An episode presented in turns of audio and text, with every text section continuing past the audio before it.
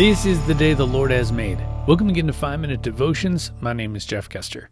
Today we'll be continuing our walk through the book of Acts, and I'll be reading Acts chapter 11, verses 19 through 30 out of the New Living Translation. Meanwhile, the believers who had been scattered during the persecution after Stephen's death traveled as far as Phoenicia, Cyprus, and Antioch of Syria. They preached the word of God, but only to Jews. However, some of the believers who went to Antioch from Cyprus and Cyrene began preaching to the Gentiles about the Lord Jesus. The power of the Lord was with them, and a large number of these Gentiles believed and turned to the Lord. When the church at Jerusalem heard what had happened, they sent Barnabas to Antioch. When he arrived and saw this evidence of God's blessing, he was filled with joy, and he encouraged the believers to stay true to the Lord.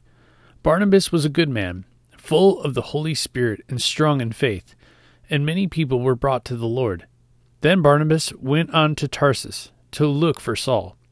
When he found him, he brought him back to Antioch. Both of them stayed there with the church for a full year, teaching large crowds of people. It was at Antioch that the believers were first called Christians. During this time, some prophets traveled from Jerusalem to Antioch. One of them, named Agabus, stood up in one of the meetings and predicted by the Spirit that a great famine was coming upon the entire Roman world.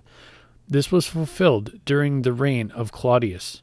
So the believers in Antioch decided to send relief to the brothers and sisters in Judea, everyone giving as much as they could. This they did, entrusting their gifts to Barnabas and Saul to take to the elders of the church in Jerusalem. Now, if you haven't heard about Barnabas before, don't worry. You're going to hear a lot about him in the rest of the book of Acts. This is his first appearance here.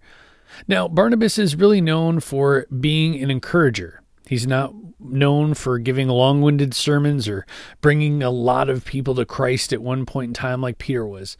Barnabas seemed to come alongside somebody else and encourage that person or encourage a group of Christians.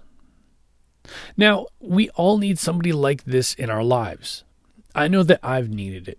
And it seemed to always come when I was just really, really down or really just disappointed in myself or disappointed where things were going in my life. It seemed to be that God would send some kind of Barnabas, a, a, an encourager into my life to reassure me that I was on the right track.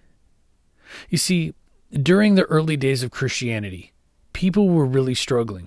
They were being persecuted all over. They were being sent away from their families for basically disavowing the Jewish faith, and they really needed some encouragement. So to have somebody like Barnabas come to your town and say, "Hey, look, you know, you're on the right track. You're getting it. I encourage you. I you you just need to do this or just something little."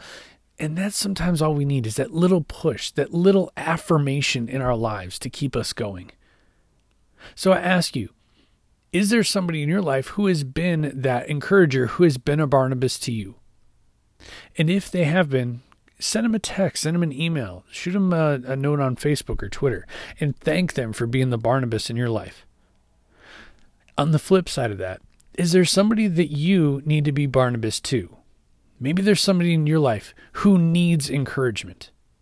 So I encourage you to do this today to send that text, to send that email, whatever it might be, a phone call, even snail mail, whatever you want to do, send a note of encouragement to somebody today because you never know how it's going to affect them tomorrow. Let's pray. Heavenly Father, bring to mind those we need to encourage. And thank you so much for bringing people into our lives to encourage us. It's in your name we pray. Amen. Remember, you are a loved child of God. And how are you going to echo Christ today? We'll see you tomorrow.